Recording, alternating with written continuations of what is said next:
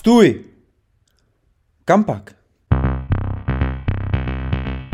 Posloucháte podcast Kampak o životních cestách inspirativních lidí. Ahoj, vítejte v dnešním Kampak.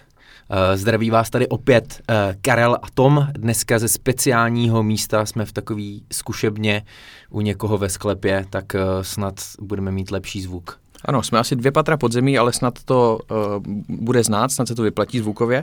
A dneska je tu s náma ve sklepě taky Ondra Nuslauer. Ondra Nuslauer je filmař. Ondro, vítej. Čau, čau, děkuju za pozvání. A Ondro, mohl bys nám uh, přiblížit na začátek, čemu se tak jako věnuješ, co je tvojí náplní práce, života? Mm, ano, ano, tak já to vezmu tak jako um, rychle, baví mě stříhat, režírovat a psát. Takhle bych to asi shrnul. Tak proto jsme teď tak jako obecně uvedli jako filmaře. Možná bychom přiblížili trochu tvůj začátek, jak ses dostal tam k tomu, že teď ti říkáme, že jsi filmař. Tak ty jsi asi v patnácti opustil rodný hnízdo, vydal ses na střední filmařskou školu do Prahy. Nelitoval jsi trochu toho, že jsi už jako teenager odešel a musel se starat sám o sebe? Ne, ne, vůbec, vůbec, protože v té době vlastně ty myšlenky byly takový, že jsem potřeboval jako nějakou výraznou změnu, protože jsem vyrůstal na vesnici v baráku s dvouma sestrama, s maminkou a s babičkou a bylo to takový jako... To nebudou rádi, až to poslechnou tohle. Ne, ne, to jako samozřejmě, to, bylo to jako v pohodě samozřejmě, ale už jako někdy v těch čtrnácti jsem jako cítil, že chci nějakou jako změnu, jako výraznou. A kdo ti vařil a prál? Jako v Praze? No. Tak já jsem měl trošku výhodu, že jsem tam byl se ségrou. Takže si úplně tak jako neutek k té rodině. No právě, že vůbec. On se to jako zdá, že jsem jako odjel do Prahy, ale ve skutečnosti on se tam pak jako ještě přistěhoval táta, protože začal pracovat v Praze. Takže my jsme vlastně byla jako, půlka rodiny byla jako v Praze se mnou, takže nějaká jako výrazná změna to nebyla. Změna to byla samozřejmě tím prostředím, protože Praha, velkoměsto versus vesnice, tak jako silný kontrast. Což vyloženě jako z vesnice, jako všech, přímo z vesnice, se vším všudy, slepice a ano, ano, traktory. Všechno. Přesně tak. Znamená, mé dětství bylo, že mě ráno vyhnali z baráku a až zapadlo slunce, jak jsem se vrátil a mohl jsem si dělat, co chci, jako, jako extrémní jako svoboda. No a takový ten jako obrovský kontrast, teda střední v Praze a navíc ještě bez dozoru rodičů, jaký to pro tebe bylo, takhle najednou studovat ve velkoměstě? Tak já jsem se to nějak užíval, no, protože jsem to vlastně chtěl, protože to byla ta součást té změny, co jsem jako nějak potřeboval. A vlastně přišlo mi to v pohodě, byl jsem jako rád, protože tady vlastně ta Praha byla prostě jiná, jako ve všech ohledech, jako mm. bylo to prostě město života. Najednou hm. prostě to, co jsem jako absolutně neznal, se mi začalo jako vynořovat před očima, takže já to vnímám jako pozitivně. I, i ty první okamžiky. Mm-hmm. Samozřejmě byl tam nějaký jako asi strach, možná nevím, nepamatuju si to takhle jako detailně, ale myslím si, že jsem si to fakt jako užíval. Mm-hmm. Jako vyloženě. Hele, ty ses na střední vydal na filmovou školu. No, a věděl jsi už jako v těch čtrnácti teda, že chceš být filmař? Jo, jo, takhle jasně ale nastavený. Je to zvláštní, ale věděl jsem to, no. A proč jsi chtěl stát filmařem už o čtrnácti? Ale já si to pamatuju. Táta... Táta furt točil jako kamerou videa někde na dovolený. Jako vlogy nějaký. No, jako prostě vlogy z kina na internet. Normálně prostě klasicky jako dovolenkový videa, prostě ho bavila ta kamera a já jsem si to někdy ve dvanácti jako půjčil a prostě začal jsem si s tím hrát a mě to začalo bavit ještě více, že jsem to furt jako měl v ruce. A pak jsem si řekl a pamatuju si to jako dodnes, jsem byl doma, říkám, proč mám koukat jako na filmy, když se je můžu točit sám.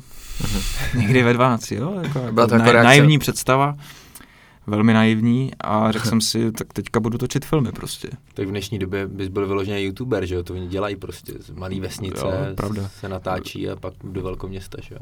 Jo, to, to bych asi byl, ale bohužel nevím, jestli existoval YouTube v té době, já jsem si nepamatuju. Já myslím, že už jo, to už samozřejmě.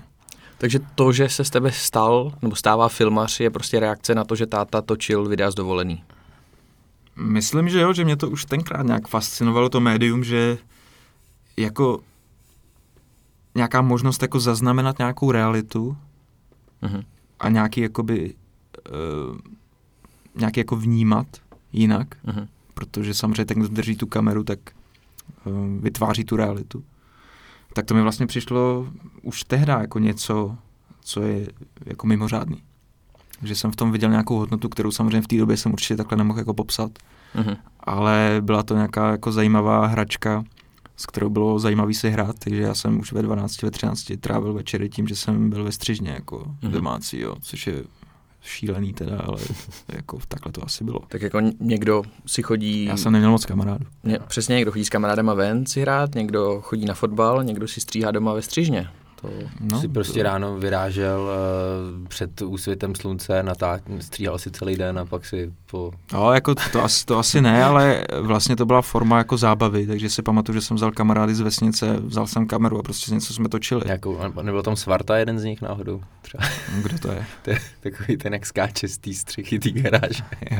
Oni taky si takhle kluci Aha, natáčili video. Ono je blbý, že já tyhle ty trendy vůbec, jo, jo, jakoby ono v když začnete dělat film, tak hrozně zestárnete, jako vnitřně, takže tyhle ty věci mě míjí a občas se cítím, že mě je padesát, když mi něco takového řekne. To bylo takový ten jackass, že, co děláš prostě s kamarádama na vesnici, když jo, jo. Jako máš kameru, no. To my jsme nedělali úplně jackass, já jsem už jako jel to umění. Jo, takže to, to, ty kamarády tam jak šteloval do nějakých... No jasně, jako... pořádně.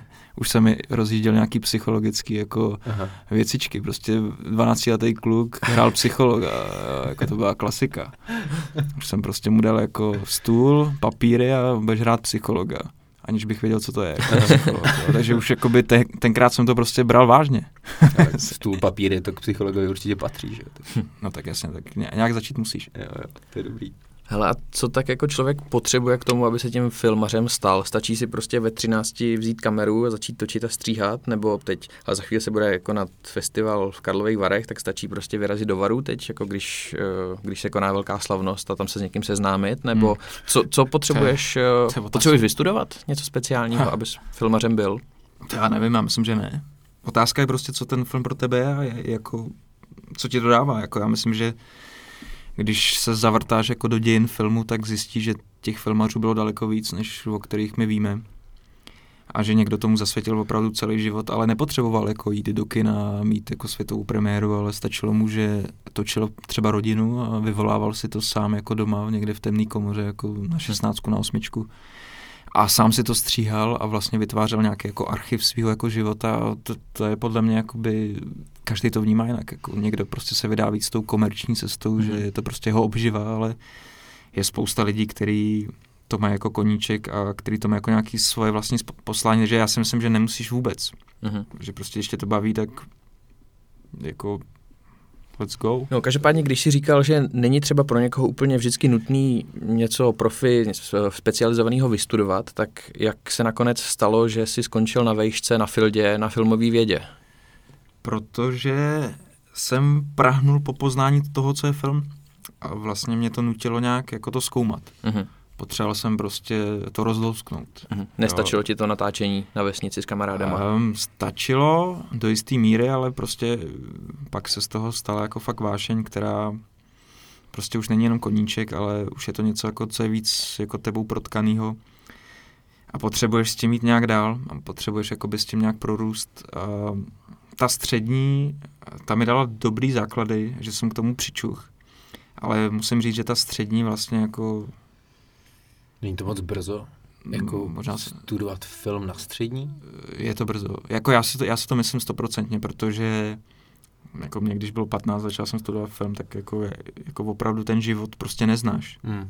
A já jsem zároveň ne, nepocházím z nějakého zázemí, který by bylo unikátní, který by byl nějak rozpadlý, nějak dekadentní, abych jako by to mohl využít. Já jsem byl vlastně z úplné rodiny a úplně jako jsem měl normální dětství. A ono tyhle ty hodnoty, které jsou vlastně silné, v té době absolutně jako nevyužíváš. V té době přemýšlíš úplně jinak a spíš seš tím opravdu pohlcený a máš jako touhu něco vyprávět. Ale absolutně to hledáš. A já si myslím, že na té střední je to dobrý si to ohmatat ty věci, oskoušet a říct si opravdu, jestli to je to, co jako chceš dělat. Protože ta střední ti dá nějakou jako nabídku nebo ti ukáže, co to může být ten film. Mm-hmm. Naučí tě to něco o filmařích, jako neznal bych jako samozřejmě Rusáky, Poláky, Maďary, Brazilce, kdybych nebyl na střední, myslím filmaře. Mm-hmm. neznal bych africký film, jo, to jsou prostě extrémně jako zajímavý jako proudy, mm-hmm. který je zajímavý objevovat a ale myslím si, že ta střední je prostě jo. Pro mě toho moc není, ne? Jako, že by se střední škola specializovala na film. No, já jsem slyšel, že buď na matematiku člověče, nebo nevím, na sport. Ale hlavně jako ten film je, jako on se tváří jako jednoduchý a on fakt jednoduchý není a přijde mi, že prostě ty kapacity nemůžou na střední jako hmm. bejt. Jako nemůže prostě člověk, který rozumí filmu, učit na střední, si myslím. To, to je můj jako pohled z toho, že jsem vystudoval nějakou střední a uvědomil jsem si to až posléze.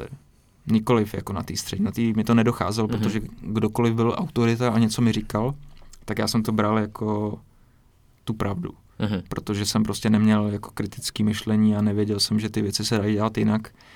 Tím, že jsem byl na té škole, na který jsem byl, tak ta technická stránka té věci byla podstatnější než ta vnitřní. A to si myslím, že je Myslíš vlastně... tu střední? Jo, jo. Bavíme se vlastně mm-hmm. o té střední, že tam jako nepronikneš do hloubky prostě. Tam jako... Proto jsem říkal, že jako mm-hmm. přičuchneš. Mm-hmm. Jo, že jakoby ta střední je skvělá v tom, že ti dá nějaké možnosti tvořit. Mm-hmm. Můžeš se na ten film podívat, můžeš si vyzkoušet, co je střih, co je zvuk, co znamená, když je zvuk asynchronní a co znamená, když je mm-hmm. synchronní. To jsou prostě zajímavé věci, co objevíš. A pak je prostě na tobě, jestli půjdeš dál, protože spousta mých spolužáků jako ze střední film prostě absolutně nedělá a zjistila, že vůbec tohle není jako... Šli třeba na ekonomku, nebo na co se chodí, když třeba, nejdeš na film s filmem? Ale nějaká spolužačka šla jako na policejní akademii, to je prostě jako všemožný, ale to je podle mě to souvisí s tím věkem. Ty prostě v šestnácti, sedmnácti nemůžeš jako... Pokud nejseš nějaký výjimečný talent, který prostě má extrémně citlivý vnímání světa, tak prostě podle mě na tohle je jako brzo. Jako Quentin Tarantino třeba. Ten začal točit až ve třiceti, takže to, to, to není... To je taky zajímavý případ, že vlastně si to chopil někdo takhle pozdě. No a ty si říkal, že si pak teda šel na výšku na tu filmovou vědu, aby si jako rozlousknul, co to ten film znamená. No, tak a jako... Rozlousknul zní, si to? A zní to hezky, samozřejmě na tu filmovou vědu jsem šel, protože mě nevzali na FAMU. Jako jiná zápletka za, ještě. Zatím není jako nic jako většího a samozřejmě ještě nevezmu na FAMU a chceš být blízko filmu, tak jako... je tam ta filmová věda. Takže to byla taková záložní varianta. Jo, protože já jsem nechtěl a vlastně ani rodiče si to nepřáli a mě to nevadilo, jo, t- že vlastně já jsem nechtěl jít na soukromou školu. Uh-huh. Takže já jsem měl jakoby možností do písku jaký soukromí uh-huh. jako školy, uh-huh. ale mě se prostě nechtělo. Já jsem měl prostě jak vyhlídnutou tu FAMU. Ta písku je docela známá, že? Ta, to je jedna z, jako z těch filmových škol tady v republice. Jo, jo, jakože... je to prostě známá, známá věc, jako každý, každý, kdo studuje film, o ní ví. Ale mě nějak jako prostě lákalo to pražský prostředí, taky jsem byl furt tím ovlivněný a říkal jsem si, že chci tady setrvat. Uh-huh. A vlastně filmová věda byla jediná škola, na kterou jsem se hlásil, takže uh-huh. kdyby mě tam nevzali, tak já nejdu jako na výšku. A to tenkrát se tam hlásilo snad sto osmdesát lidí a brali jako šestnáct, takže jakoby pro mě, já jsem to bral i jako nějak symbolicky, jakože, jak to, že jsem se tam jako dostal, že jsem to nechápal vůbec, protože se tam jako nikdo z mých třeba spolužáků nedostal, jsem jako nepochopil, proč mě vzali. Ale zároveň jsem furt tušil, že chci dělat tu praktickou jako stránku té věci. Tady to bylo čistě jako nepraktický, dalo by se říct. To je absolutně nepraktický a i pro život. Teoreticky řekněme možná. Je to takový jakoby zahloubání se něčím, co je samozřejmě hezký, protože vás to nějak jako dostane do nějakého jádra jako jiného přemýšlení, ale... Což pak na ČSFD nejlepší jako recenzent. Nejlepší recenzent, no přesně. Jako a mě, ta, mě pak začala vadit ta retorika té filmové vědy, protože všechno se tam řeší s odstupem, s nějakým kritickým nadhledem, bez nějakého jako emocionálního jako hlediska. A to mě nějak jako hrozně vadilo. Mm-hmm. Že ty texty, já jsem byl tam nejhorší v té třídě, stoprocentně, protože já jsem vždycky psal nějakou blbost, která je vždycky naštvala. Já jsem měl vlastně nějaký úkol, jako napsat nějakou teoretickou reflexi a já jsem napsal prostě teoretickou reflexi o umírání Vávrovo jako koní ve filmech, jako, což je absolutní blbost, kterou nejde vyzkoumat. Považoval jsem to za relevantní téma a oni na mě vždycky koukali a snad doteďka to jako překládá jako za nejhorší jako možný jako variantu, jak co zkoumat. Jako. A tak vidíš, jsem zanechal stopu nějakou. Jo, jo, je to ka- každý. Sice ostrašující příklad. Ale, ale ono je vtipný, že oni to o mě věděli. Že jako natáčím, že tvořím. Prostě t- člověk to nějak jako ví, nevím, jak se to děje, prostě t- ten člověk ví. To všichni věděli, ty pedagogové, tam jich bylo asi pět jenom. A podle t- mě díky tomu jsem udělal státnice, protože všichni věděli, že stejně tohle nebudu dělat. Že na to víc koukáš z té praktické stránky, že než té teoretické. Prostě, že jdu, v té době, když jsem dělal státnice, tak jsem šel na FAMU, že už. Mm-hmm. A ta komise, já jsem, ty státnice podle mě jako byly fakt špatný, ale oni se nade mnou slitovali, řekli si, hele, ten stejně nebude nikdy psát jako články teoretický, protože psal o nějakých koních, který jako umírali během Vávrovou filmu. Jaká by byla cest, teoreticky ta cesta jako po té filmové vědě, kdybys to nedělal prakticky, já nevím, sám bys no, přesně pro nějaký ne, časopis? Vůbec, to ne, to absolutně ne. Já jsem to vystudoval kvůli tomu, že jsem měl chuť to dostudovat. Jo. Že jsem si řekl, hele, tak jako když už tady jsem, tak to nějak doklepu. A vlastně mi to začalo vycházet, protože jsem nějak to začal brát s lehkostí, jako tu věc, tu filmovou vědu. Já jsem to hrozně na začátku jako v prváku, jako tyjo, jsem sem učit prostě. A pak jsem prostě chodil na ty jako zkoušky a byl jsem nepřipravený a dělal jsem si z toho srandu a je to nějak bavilo. Prostě hmm. jako já jsem k tomu prostě přistoupil nějak jinak a začal jsem tam jako básnit o nějakém filmu, který jsem neviděl. Prostě začal jsem si extrémně vymýšlet a začal jsem říkat jako v nějakých detailech, který nikdo prostě nemohl ani vědět, protože tam nebyli. Jsi takový jako prototyp vzorného studenta. Jo, já jsem to pak nějak jako otočil tu, ten myšlenkový jako proces, jak jako přemýšlet nad tím studiem. A vlastně mi to začalo od té doby vycházet a začal jsem mít jako dobrý známky a hm. pak jsem to i dostudoval, takže je to bizarní, ale věděl jsem, že prostě tohle nemůžu dělat a hm. dostudoval to jsem to spíš, že mě to vlastně zajímalo, co to je to dostudovat. Hm. Můžu, že bych jako si řekl, když to dostuduju, tak budu psát články. Ne vůbec, já hlavně neumím psát, takže... Ale ty lidi, co to dostudovali a bavilo je to, tak dneska jakoby píšou ty jsou články. Jsou... Ale já jsem byl snad jedinej, nebo my jsme byli snad dva, co to dostudovali v tom ročníku, takže hm, já vůbec to. nevím... No jasně, já, já jsem právě jako asi blázen v tom, že když jsem si řekl, hele, tak já to dostuduju, tak jsem to hmm. prostě dostudoval. Hmm. Jo, ale věděl jsem, že to dělat nebudu a vlastně je to zajímavý, že jsem si stejně řekl, že to dostuduju, protože kdybych jako to pověsil na hřebík, tak se nic jako nemění vůbec. Hmm. Prostě jdu na FAMU a jedu dál. Hmm. Mě to nějak jako zajímalo asi, co to je, no. To jako ale prožít a jít jako dál, no. Hmm. A co ti ten bakalář jako z té filmové vědy dal? Jako dalo ti to hodně, nebo spíš jako něco vzalo? No, uvědomil jsem si, že to nechci dělat. Jo. Tu filmovou vědu, což je podle mě podstatný. Což je taky dobrý vědět, co nechceš, jo. No jasně, já jsem právě jakoby, no, rozumíte, v, těch, v tom jako mladém věku jsem byl ovlivněný těma okolnostma. A to, že mě vzali na filmovou vědu, jsem bral jako poslání nějaký. Hmm. Jo, tak oni mě chtějí tady a tam mě nechtějí, tak rozumíš, jako, takže na FAMU mě nechtějí, tak tak třeba se mám věnovat tady tomu. Uh-huh. Když jako tam, jak tam brali těch málo lidí, jak jsem si říkal, tak, že to je jako zajímavý, malý kolektiv. No ale pak jsem jako začal zjišťovat, že to prostě vůbec není jako o mně, tenhle obor. Uh-huh. Že já mám rád jakoby prozkoumání nějak jako vnitřku těch věcí a toho jádra, který prostě ten teoretický přístup mi nemůže vůbec jako dávat. Je to, určitě to ve mně něco zanechalo. Uh-huh. Určitě jsem se tam naučil víc kriticky jako myslet o filmu. Objevil jsem neskutečný klenoty, o kterých v životě bych jako nezavadil. Si pře- pamatuju simultánní překlad jednoho docenta jako nějakýho brazilského filmu artového z padesátých let, který má sedm minut prostě a on to tam simultánně překládal, protože umí prostě portugalsky, tak to, to, jako, to jsou jako věci, které už asi v životě nezažiju, protože jsem fakt viděl věci, které nechápu, že jsem mohl vidět. Viděl jsem takových filmů, takových hrozně divných filmů, který jsem musel ještě nad nima přemýšlet.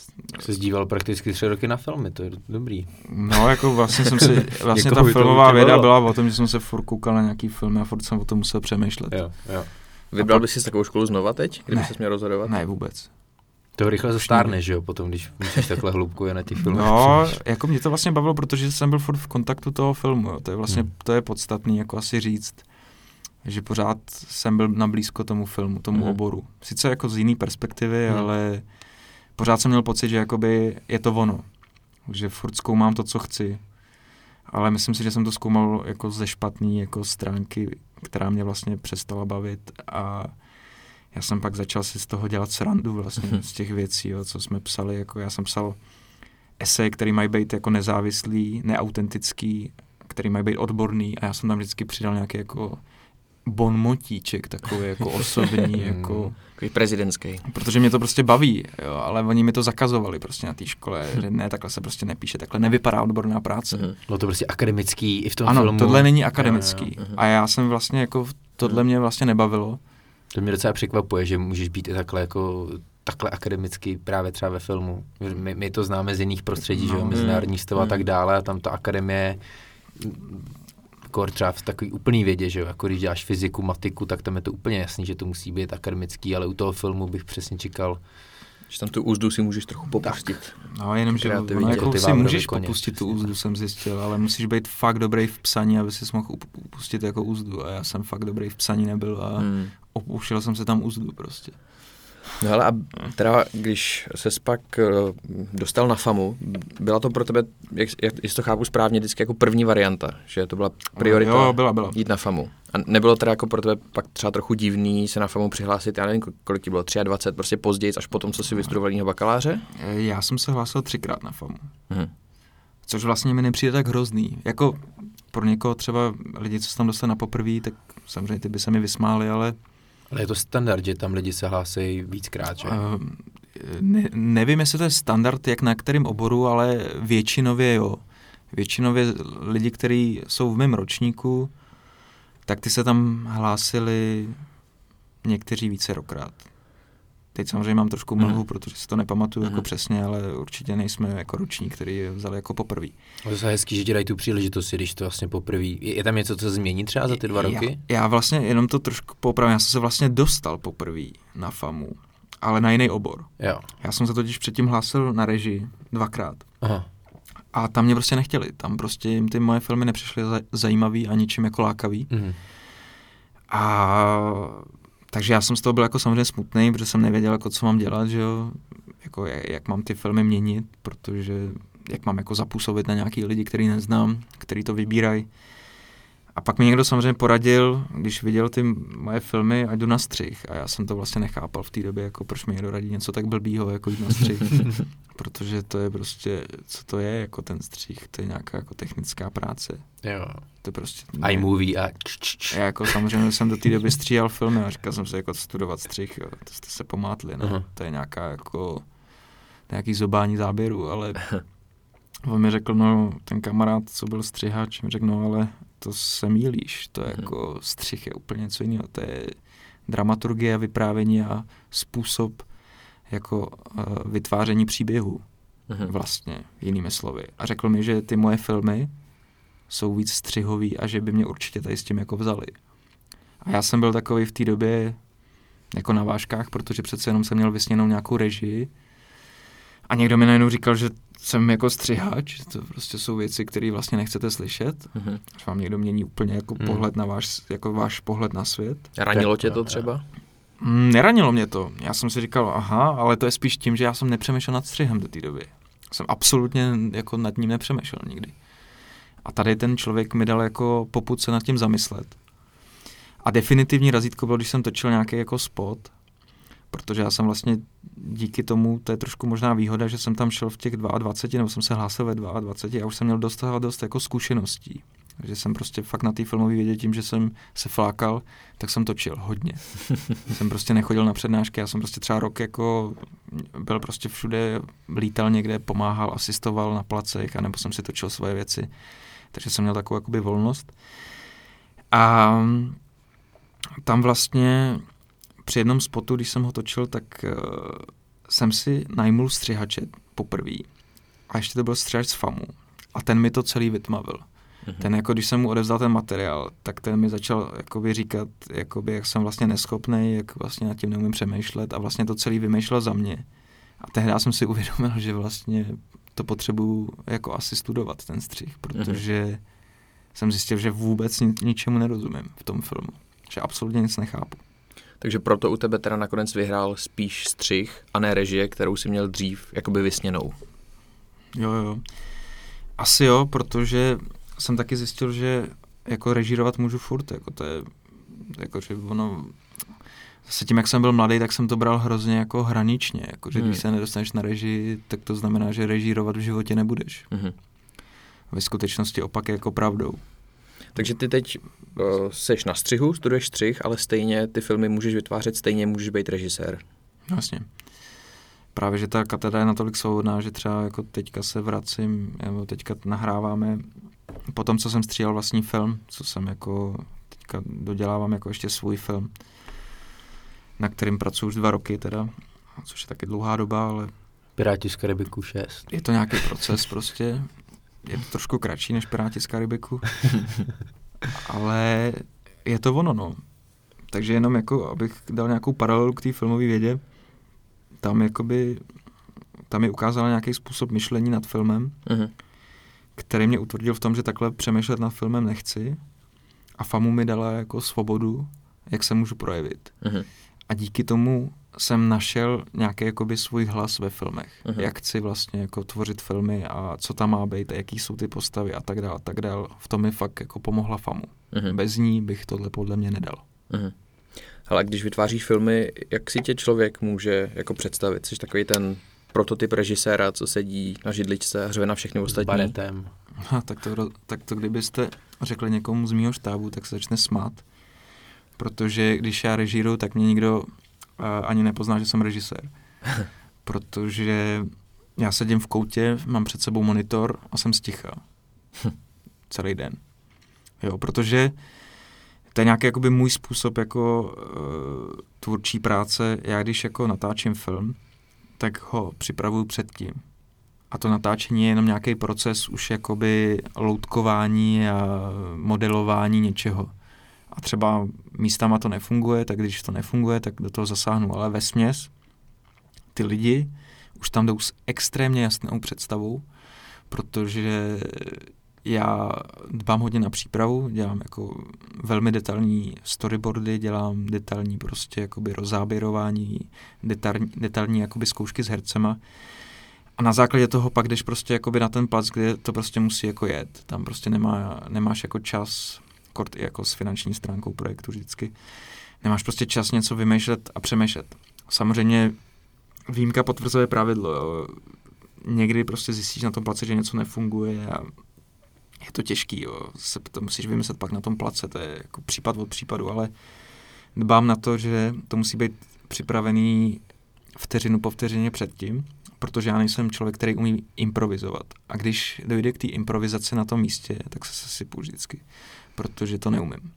Neumím prostě v tom momentu přemýšlet a neumím si to jakoby vztahovat k tomu celku, co chci jako uh-huh. podchytit, a naštěstí mám super štáb, kdy třeba kameraman mě na to upozorní, že to nefunguje a začne mi jako říkat, hele, tady to prostě nesedí, tady to je prostě blbý. Uh-huh.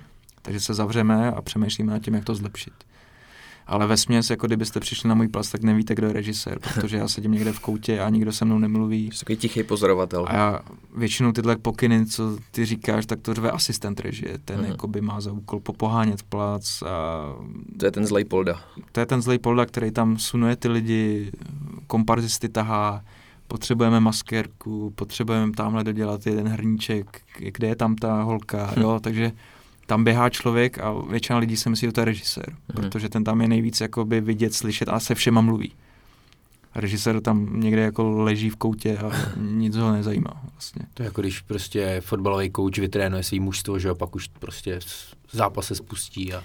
Jo, ale to je vlastně jakoby můj způsob uh, práce, protože já jsem takovej. No taky jakoby na té FAMU jsem se našel, jako jaký jsem a jak mám jako tvořit. Takže samozřejmě jsem se taky hledal a myslel jsem si, že to řvaní a tady to jako je něco, co se má dělat, ale zjistil jsem, že vůbec. Mm-hmm.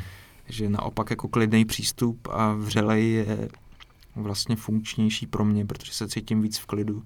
To ses naučil na dětském táboře? No to nevím.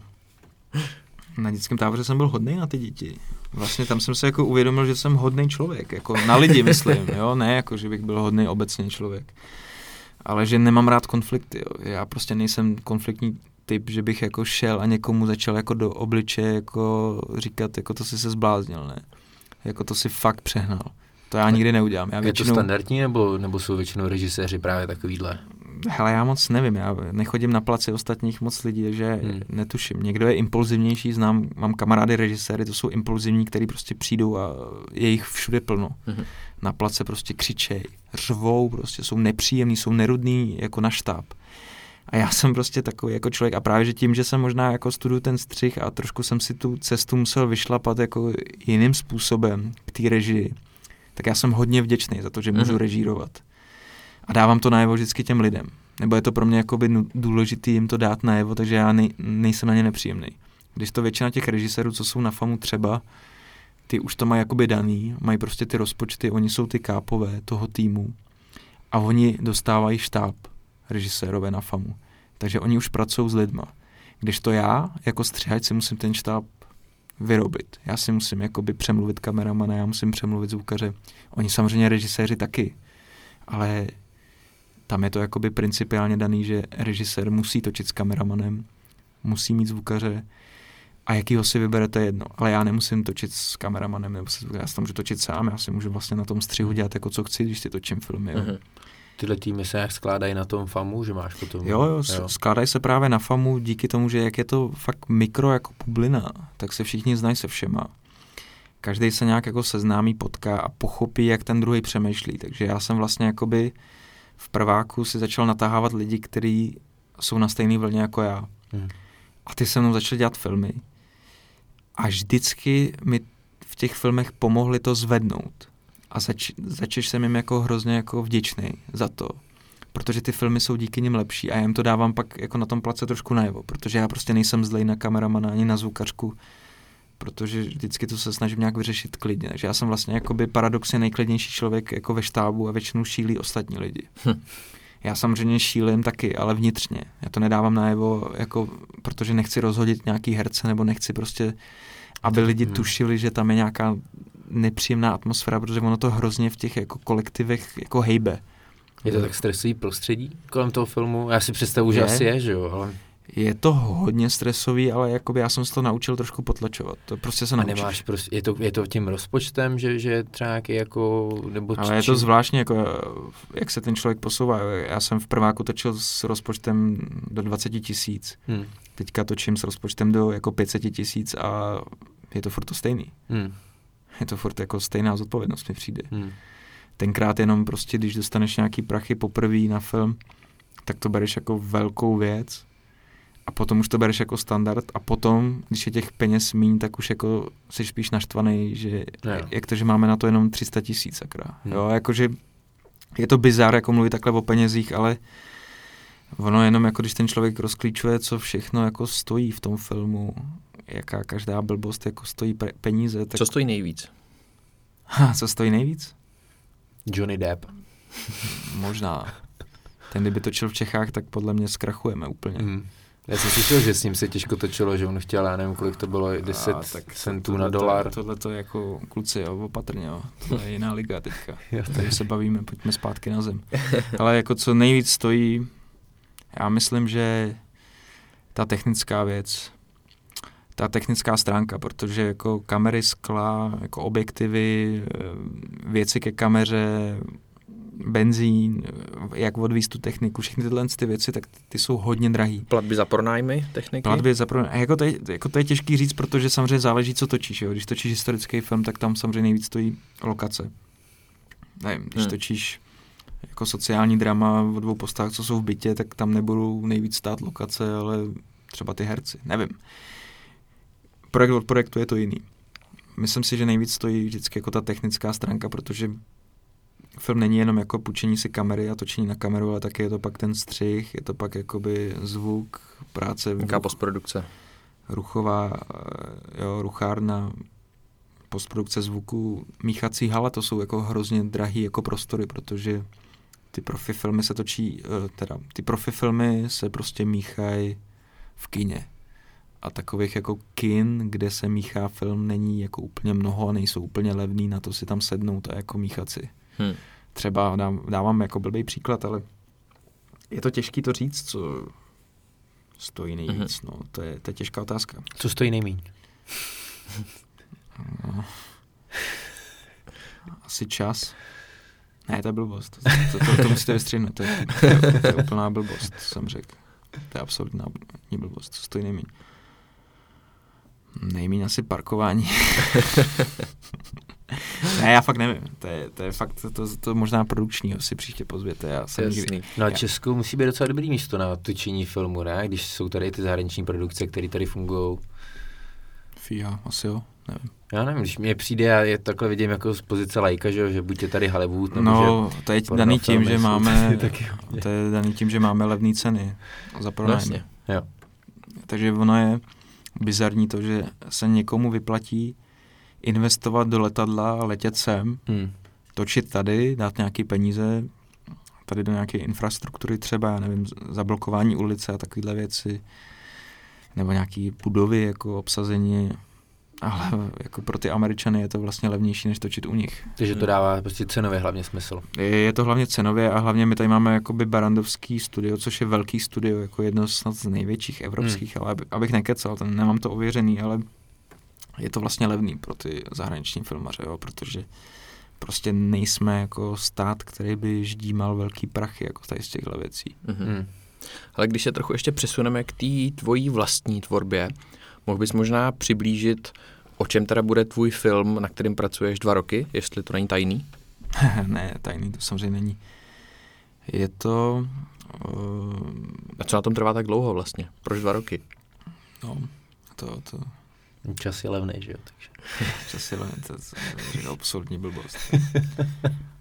Hele, já točím, hele, já točím o první transplantaci srdce v Československu, která byla úspěšná z roku devatenáct set šedesát osm. A je to jenom takový jako mini portrét jako Charloty Horvátové, což byla pacientka, které bylo transplantováno srdce a která vlastně zemřela, ale až na následky té operace. To znamená, že ta operace byla jakoby technicky zdařilá. A to je vlastně nějaký jakoby konflikt vnitřní, který já tam cítím jako silný a proto jsem se jakoby uvrtl k této látce, která mě zajímala jako ji nějak prozkoumat. Takže operace se zdařila, že vlastně ale pacientka přesně, zemřela. No, no, no, že to, to v tom je jako operace se zdařila, ale pacientka zemřela. A, a v tom je jakoby hrozně jako zajímavý, zajímavá jako tenze. Jako co to teda je, jako takže se to povedlo nebo ne? A já to tam vlastně zkoumám z pozice té pacientky, která má nějaký jakoby citlivý vztah s dcerou a pak jako zemře. A, takže tam jako stavím do protipolu nějaký jakoby jednoduchý, elementární jako pocit ze života, který byl jako vlastně ztra, ztracený pro nějakou, dejme tomu vědeckou věc. Když to takhle jako zjednoduším. Mm-hmm. Je to portrét pacientky, která v souběhu událostí byla nucena přistoupit k operaci, která jí vlastně jakoby zabila. Mm-hmm. Ale zároveň ta operace měla nějaký jakoby důvod, protože pomohla nějaký jako nastávající jako chirurgii. Mm. Že jako na poli vědy třeba. Na poli vědy prostě to byl nějaký jako průlom a bylo to vlastně zapotřebí to asi nějak mm. jako vyzkoušet. Takže to, to je taková jakoby tenze, kterou tam zkoumám v tom filmu a vlastně mi přišlo jako silnější to vyprávět přes tu pacientku, která vlastně mm. je ta, která je tou, dejme tomu, obětí toho experimentu. Takže je to takový skoro jako citlivý sna, snaze psychologický jako film, formát. Kdy to budeme moc vidět? Další dva roky? Ne, ne, ne. Ono už se to jako dokončuje. Ten film má jenom dvacet minut, je to jako krátký. To, co tam trvá dva roky, je prostě zase dáný jako penězma. Aha. Ničím jiným. Že my jsme začali točit prostě s nějakým rozpočtem a pak jsme si řekli, že prostě budeme pokračovat v tom natáčení a zkusíme z toho udělat prostě pořádný film. Tak jsem začal skánět peníze a prostě oni než se seženou, tak to jako není jako z týden na týden. A zároveň jsem si tím filmem ověřoval nějaký jakoby vyprávěcí postupy, takže taky jakoby jsem objevoval trošku tu formu. Na tom experimentuješ trochu? Neřekl bych, že na tom experimentu spíš si uvědomuju, jak jakoby lépe vyprávět jako příběhy obrazama. Mhm.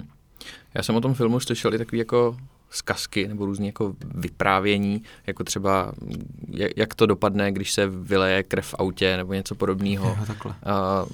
Stává se ti často, že máš nějaký takovýhle jako zábavný příběhy z natáčení? No jasně. Ze zázemí? Hele, prosím tě, jakoby na tomhletom natáčení byl průser hned první den, první vteřina natáčení. A to je, to je jako šílený, že vlastně ten projekt jako stál fakt dost peněz a byli jsme v nějaký lokaci, která taky nebyla úplně levná.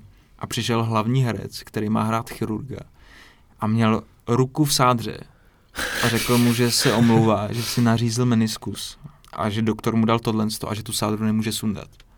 Takže jakoby já jsem, mně přišla hlavní postava, která má hrát chirurga a má celou ruku jako zafajčovanou. A další den máme točit záběry, kde se vrtá jakoby v těle a jakoby instruuje prostě jako chirurgický tým. S tou sádrou asi nic moc. A on má sádru. Jak se to vyřešili tady to? No, museli jsme to vyřešit.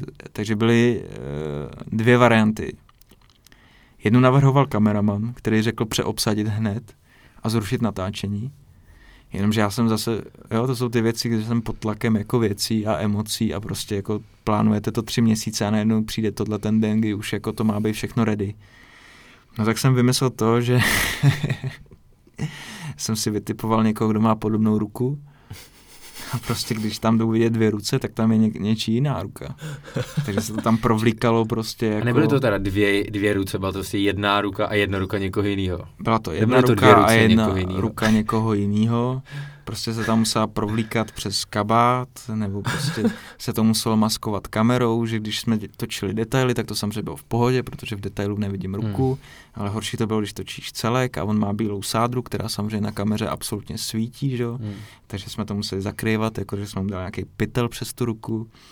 A kdo měl stejnou ruku, jste jak hledat popelku trošku. Já jsem měl trošku jako štěstí, že jsme zrovna točili jako scénu s komparzistama, že tam bylo asi devět lidí, takže já jsem si tam seřadil a prostě jsem řekl, ukažte mi ruce, nechápali, ale samozřejmě jsou to komparzisti, takže jsem jim řekl, ukažte ruce, tak je ukázali hned. Tvoje ruka bude kompars. Pak jsem si někoho vybral, ten byl úplně šťastný, já jsem, on si mě vybral a netušil, jako, že jsem se ho vybral pro takovou levět, on si myslel, že s ním jdu teďka točit nějaký jako super detail, ale ten člověk se tam samozřejmě v tom filmu ani neobjeví. A to, že tam má ruku, to podle mě jako rodina neocení. Moje ruka, moje ruka. Která? Takže tohle je, Ta jedna, tohle je jedna z, jako z věcí, co jsem si teďka rychle jako vybavil, ale takovéhle věcí se nastřádalo jako třeba sedm, osm. Jak se to stalo, že ten jako člověk, co měl hrát toho chirurga, se takhle zranil? Až si říkal meniskus, já jsem jako vždycky ze svých fotbalových zkušeností si myslel, že prostě když si zraníš meniskus, tak máš zraněný koleno, jak, jak měl ruku sádře. Něco na prstu mi říkal, jako nějaký meniskus, naprosto, jako u kloubu. Já si to nějak pamatuju, že mi to tenkrát jako oznámil.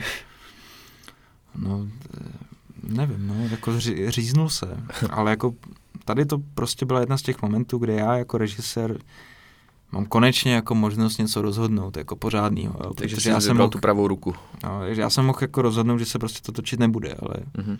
já jsem zároveň věděl v hlavě, a což bych samozřejmě, kdybych byl v jiných podmínkách, v jiné velikosti, tak bych samozřejmě řekl, že to rušíme a mm. že se to bude točit jindy. Jako. Ale samozřejmě já to nemůžu udělat, protože jsou zaplacený nějaký věci. Jasně, a je to studentský natáčení, takže jsme dostali extrémně velký slevy. Mm-hmm. Ty lidi, co tam byli na tom místě, tak ty taky to dělali za jako třetinový, rozp, za hmm. třetinový honorář. Takže to jsou prostě jako těžký momenty na rozhodnutí, protože nejsem v pozici, kdybych jako řekl, dobrý, kašlem na to, uděláme to za týden. To nejde prostě. Hmm. Protože já ani ne, nezaplatím toho herce, aby mi za, za týden Ještě. přišel znova. Jako to je. A jak se schání ty finance? To je to asi poměrně složitý. Finance fondy, my máme ze ško- z, ve škole nějaké jako rozpočty samozřejmě na ty cvičení, na, na ty filmy, a pak samozřejmě externí spolupráce. No. Mm. A kdo to řeší? To voláš, píšeš ty, nebo máš na to někoho, no, kdo tak... jako nějaká databáze třeba producentů? to, nebo... to, to, snad, to snad ani neexistuje, ale myslím si, je to samozřejmě, ten film je takový to kolektivní dílo, takže já jsem měl na tom projektu tři produkční, velmi šikovný, a ty mi s tím pomohli, takže jsme si udělali nějakou strategii, koho můžeme oslovit, jak je oslovit, jak cílit. Zároveň je tam furt jako ta značka FAMU, takže ono to nějak jako jde. Některý lidi na to slyší, některý samozřejmě ne, mhm. ale je dobrý, že tam něco je. Jaký je rozdíl mezi producentem a produkční? Producent vlastně je takovým, takovou hlavou projektu. V americkém, jako, v americkém systému je producent ten nejdůležitější člověk, protože producent vytváří ten štáb. On si najme her, herce, teda, uh-huh. pardon, producent vytváří ten štáb, ten si najme režiséra, scénáristu, vybere si třeba látku a zafinancuje to, nebo schání ty peníze, schání ty finanční prostředky. Dá dohromady prostě ten tým. A vlastně jako toho. V tom americkém systému je ten producent ten člověk, který má to hlavní slovo. To znamená, v té střižně třeba tam sedí a řekne prostě, tato scéna se zkrátí. Režisér prostě v tu chvíli nemá takovou sílu. Samozřejmě teďka to jenom jako zobecňuju, příklad po příkladu se to může lišit, ale ten producent má vlastně tu, ten jako dozor nad tím filmem, má vlastně dozor nad financema a řeší vlastně celý to jádro toho filmu. Produkční je spíš jako člověk, který zařizuje ty věci, je pod producentem, má na starost třeba ekonomickou stránku, ale není to ten hlavní impuls toho filmu. Není to ten motor uh-huh. toho filmu. V českých podmínkách samozřejmě producent je většinou režisér z těch jako větších men, třeba Marhul, ale uh-huh. většinou ty producenti jako jsou uh-huh. a mají na starost ten Jasně, film jako Ptáče je nabarvený. Přesně. Já jsem tam byl na tom, on, on tam vyprávěl, jak jako řešil ty finance na ten film, to bylo zajímavý slyšet, jako všude možně a točili to snad, já nevím kolik. šest To byl snad nejdražší film jako v Čechách, co vznik. No. tři sta, tři sta no. milionů rozpočet, jako. On tam právě vyprávěl, jak jako vždycky byly peníze na to a pak nejenom nebyly a zase scháněl tady a jako fakt no, vypadalo jako strašně složitě. Jako v českých podmínkách mít film za tři sta milionů je jako neskutečný, protože průměr je tak dvacet pět hmm. třicet hmm. a on měl vlastně desetkrát větší, to je úplně něco jiného. To je jako se úplně jinak pracuje, podle mě. Hmm. Co jsou tvoje filmařské ambice? Chceš někdy vyhrát Oscara nebo aspoň Zlatou palmu, Český lva? Ale moje ambice jsou trošku menší. Já bych rád natočil jako celovečerák. Uh-huh. To je jako první věc. A tak to už se blíží, ne? No, blíží. Nevím, rozhodně žádnej teďka v plánu nemám, takže... Jak se k tomu dostaneš? Najdeš nějaký libreto, scénář? Libreto, ano. To si řekl dobře, já opravdu teďka jako se nad tím hodně zamýšlím a hledám scénář. Hmm. Hledám prostě jakoby látku, kterou bych mohl zpracovat do celovečerního formátu. Takže scénáristi, kdo posloucháte, dobrý pozor, tady budoucí režisér hledá scénář. Ano, ano. Hledám nějaký jako námět, nějakou látku, protože samozřejmě jsem plnej těch jako svých filmů, který jsem teďka dodělal, který jsem jako režíroval a vlastně mám takovou jako chuť to zkusit jako prolomit a jít jako dál zase o stupeň. Mhm. Protože zároveň teďka nás čeká jako, nebo teďka mě čeká jako debut jako celovečerního filmu jako skrze střihovou skladbu, že budu jako střihač celovečeráku a myslím, že potom jako hned budu chtít jako hupsnout do něčeho svýho. Mhm. Ještě možná poslední otázka, vrátím se k nějakým ještě takovým jako průšvihům nebo bizárům, co se ti staly u filmů, protože toho se nejde asi úplně během natáčení zbavit.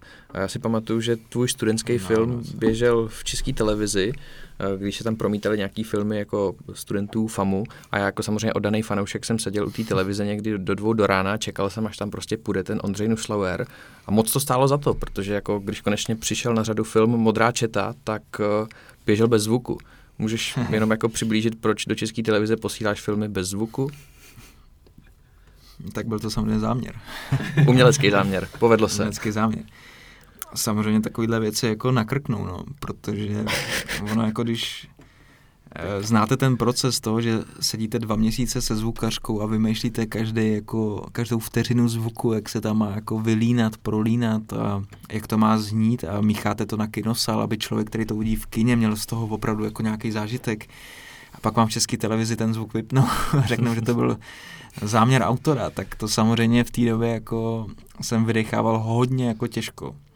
To samozřejmě bylo dané jenom leností těch techniků, kteří to jako odbavovali a měli tam podle mě nějaký problém jakoby se synchronizací jako zvuku, co jim přišel a obrazu a prostě se na to vykašlali. Místo, aby zavolali do školy a řekli, tady vám to nesedí, tak se na to vykašlali a řekli, že to je tvůrčí záměr, což zrovna u filmu, který stojí na zvuku, protože to je film, ve kterém se nemluví, ve kterém je jenom zvuková atmosféra obklopující v dolech, která má právě vytvořit ten pocit, že jdete nějakou jako iniciační, iniciační cestu jako s hrdinou, který jako něco poznává uvnitř nějakého jako jádra zeminy nebo něčeho hmm. takového, tak prostě tam ten zvuk, jako když chybí, tak je to fakt jako podle mě špatný. Musím říct, že to bylo jako dost divný, když bylo jako dvě ráno a já jsem prostě koukal na tu telku, říkám si, prostě ty vole, co, co to vytvořil, no, jako, co to je za film? No, tak na to, no. Na to jsem si člověk dával asi pozor, no, že tohle jako u těch studentských věcí je možná běžný, protože samozřejmě studentské věci nejsou tak lákavý. Hmm. Není to prostě jako evergreen, který potřebuje každý vidět, je to spíš něco, co je jako okrajový a podle mě fanoušků studentského filmu je fakt hodně málo. To musím hmm. jako říct, že to prostě to nikoho vlastně moc nezajímá, protože spíš všechny zajímá třeba nějaký debut nebo nějaký mm-hmm. nový jako hraný film. A přitom je to jako hrozně zajímavý jako pole působnosti, hrozně moc dobrých filmů, jako krátkých jsem viděl za svoji mm-hmm. za svoji malou kariéru na FAMU. Hrozně skvělých filmů, který šli do Cannes, který šli na Oscary, prostě jako věci, které reprezentovaly Českou republiku po celém světě, ale nikdo to nezná, protože... A tam je Česká republika měla docela úspěch, ne, co se týče krátkého filmu. Tak jako my jsme vyhráli studentského Oscara jako snad dvakrát, jako za posledních pár let. A jako naše filmy, jako studentský, jsou prostě v Cannes, v Torontu, na Sundance, prostě fakt jako lítají na těch áčkových největších festivalech. Ale samozřejmě ta mainstreamová tvorba tam tolik jako nelítá, ta celovečerní, takže ten člověk, ten divák český si myslí, že film je nějak jako na úpadku, nebo že český film Bobovřesky je... prostě nelítají do Sundance. No, bohužel. To je škoda, no. A... Ale my jsme historicky braná jako, jako filmová velmoc, že když jsme jako Formana, že jo, a tady... Ty... Jo, jo, a to, a to je právě daný tím, že oni měli prostě během krátkého časového úseku měli hodně úspěchů v zahraničí, hmm. jo, protože tato generace prostě v šedesátých letech reprezentovala Čechy se svýma debitama prostě přesně jako na Berlinále, v Cannes, na Oscarech, prostě potom Forman přišel jako s tím kukačním hnízdem, jo, jako prostě v té době to bylo něco jako hmatatelný, jo. Teďka prostě to tak není jako v tom celovečerním formátu vidět, ale myslím si, že právě na poli toho studentského filmu je to hodně podceňovaný, ale já jsem viděl fakt tak skvělý filmy jako studentský, který byly naprosto mimořádný a jenom je nikdo prostě nezná jako z té mm-hmm. většinové veřejnosti, protože to není tak jako medializovaný. Ale je tam velký potenciál teda pro český film, aby jsme se občas vrátili myslím, do času postříženého. Ale já jako... Samozřejmě mohl bych na to nadávat, ale já myslím, že jo, máme fakt jako na FAMU jsou teďka skvělí jako talenti, mladí kluci, který tak za dva, tři roky budou mít svůj debut jako celovečerní. Samozřejmě ono to trvá, protože ono ten film, jako když rozběhnete, tak to jsou dva, tři roky jako práce. Kort v českých podmínkách to financování není tak jako jednoduchý, ale máme tam rozhodně silný jako přísliby do budoucna a to bych jako klidně podepsal. Uh-huh, uh-huh. Když se ještě vrátím k takovým jako významným studentským milníkům, tak já jsem vlastně zažil tvůj studentský film Hajzel, který mimochodem jako všem posluchačům doporučuju ke zhlédnutí na YouTube. Byla to pro mě jako velká čest působit tam jako komparzista, ale jak ses od takového punkového filmu z prostředí hospody vlastně dostal k tomu, že pak natáčíš dokument s Vítem Klusákem. Abych to jako uvedl na pravou míru, tak ty jsi teď stříhal Klusákův nejnovější dokument třináct minut. Jo, jo. Ano. No, tak samozřejmě jako ten život je vtipný v tom, že je plný jako náhod. Takže samozřejmě tohle byla jedna z náhod. Víta Klusáka jsem absolutně neznal. Do doby, než mi zavolal, že mě někdo doporučil a že je potřeba něco se stříhat rychle. Jako. A že prostě někoho teďka nemá. A já jsem si řekl, tak jako Vít Klusák, jako já ho znám, samozřejmě vím, co dělá, takže jsem řekl, jo, tak se sejdeme a podíváme se na to. Tak jsme se sešli a on byl vlastně spokojený jako se mnou. Prostě jsme něco jako sestříhali a jeho bavilo, jak nad tím přemýšlím, líbilo se mu to. Tak pak přišla další spolupráce, točili jsme takový klip Báře Polákový a to jsem taky stříhal. A pak nějak se z toho vylouplo to, že on potřeboval jako střihače na tenhle ten dokument. Nás tam bylo pět těch střihačů, ale to kvůli tomu, že to bylo opravdu ve velkém časovém presu. To je opravdu šílený, že ten film vznikl extrémně jako v krátké době. Takže on potřeboval vlastně jakoby vytvořit nějaký tým, který vlastně to vytvoří. No. A těch střihačů bylo pět, protože tam je pět postav v tom filmu, takže každý měl na starost jednu postavu a pak tam byla hlavní střihačka Jenka Vlčková, která to dala všechno dohromady a vznikl ten celovečerák. Uh-huh. Uh-huh. Takže myslíš, to bylo zásluhou studentského filmu Hajzel, že jsi se dostal takhle daleko? Myslím, že tam to všechno začalo. To byl ten bod, kde se všechno zlomilo, podle mě.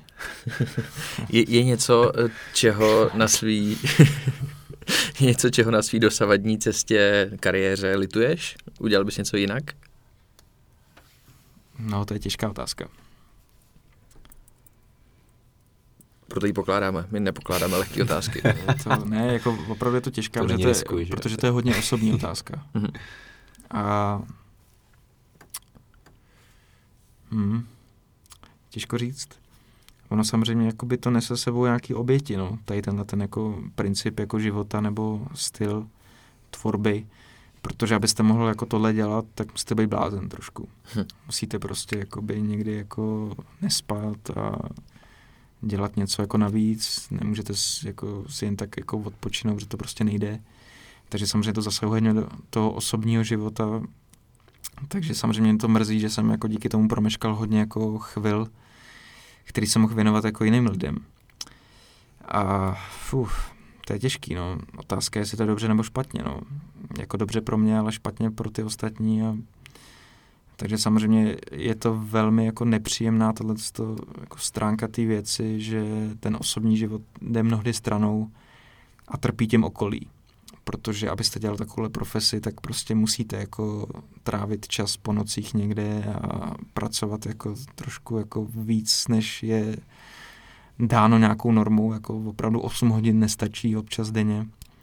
Takže samozřejmě já bych si přál, abych se dostal do nějaký té pohodlné jako vlny, aby to bylo jako krásně vybalancovaný, že prostě budu si naplno užívat ten jako tvůrčí život a ten osobní, ale do téhleté doby vlastně ten osobní život extrémně musí ustupovat, mhm. protože jinak se člověk vlastně v mém věku podle mě neposune.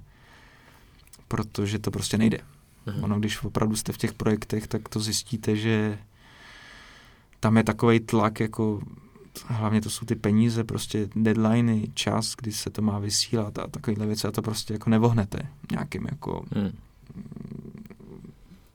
nějakým jako zenovým jako meditativním přístupem, který je vlastně, jo, to, je, to se nějak zvládne, to prostě nejde. Ty musíte vlastně do toho šlápnout a proto dost lidí to taky nevydrží ten film, nebo je to nějak jako zrujnuje, protože děláte prostě víc, než máte vždycky. Protože se vždycky vytvoří nějaká překážka, o který jako jste předtím nevěděli. Aha. Vy jste historka s tím chirurgem a s tou rukou, to prostě... nečekáte tyhle věci a musíte na ně reagovat. A takhle se to děje u každého projektu, co, co dělám, i když to jenom stříhám, se vždycky objeví nějaký jako mantinel. Jo? Něco nefunguje, něco je špatně, něco se posunulo, tamhle na to nejsou peníze, musíme se uskromnit tady. Jo? Je to prostě neskutečný jako boj a hlavně boj se sebou samým. Takže vlastně jakoby je to těžký říct jako ty negativa, ale... zároveň je to ta jako krása to tvořit, jo, takže to je vždycky jako, fakt je to těžká jako hranice a podle mě ten člověk si musí jenom říct, jestli mu to za to stojí nebo ne. Mm-hmm. To je asi jako všechno. No. A asi teď úplným závěrem, ty t- máš před sebou teď bakalářský státnice na FAMU, čeká tě závěr studia, uh. kromě, kromě toho stříháš film pro Národní divadlo. A na podzim tě ještě čeká teda stříhání celovečerního filmu. Na závěr naše klasická otázka. Kam pak? To je otázka. To je otázka. Uf. Vlastní celovečerák? Do vesmíru. Jo? Ne, nevím. Vlastně vlastní celovečerák, spolupráce s Netflixem, nějaký prachy od Amazonu. Český lev. Český lev. Zlatá palma. Ideálně. Oscary. A potom ta chata. Na pláži. Tak jo. Tak Ondro, my ti děkujeme za tvůj čas. No já děkuji vám. A za... budeme držet palce. To byl... ty informace. Já děkuji. Filmař... tak se sejdeme někdy zase takhle. Filmař Ondra Nuslauer. Díky. Tak jo. Uh, doufám, že se vám dnešní epizoda líbila. A příště zase Karel a Tom. Potom, co potom? Jo, to máte takhle vtipně. O tom, co potom.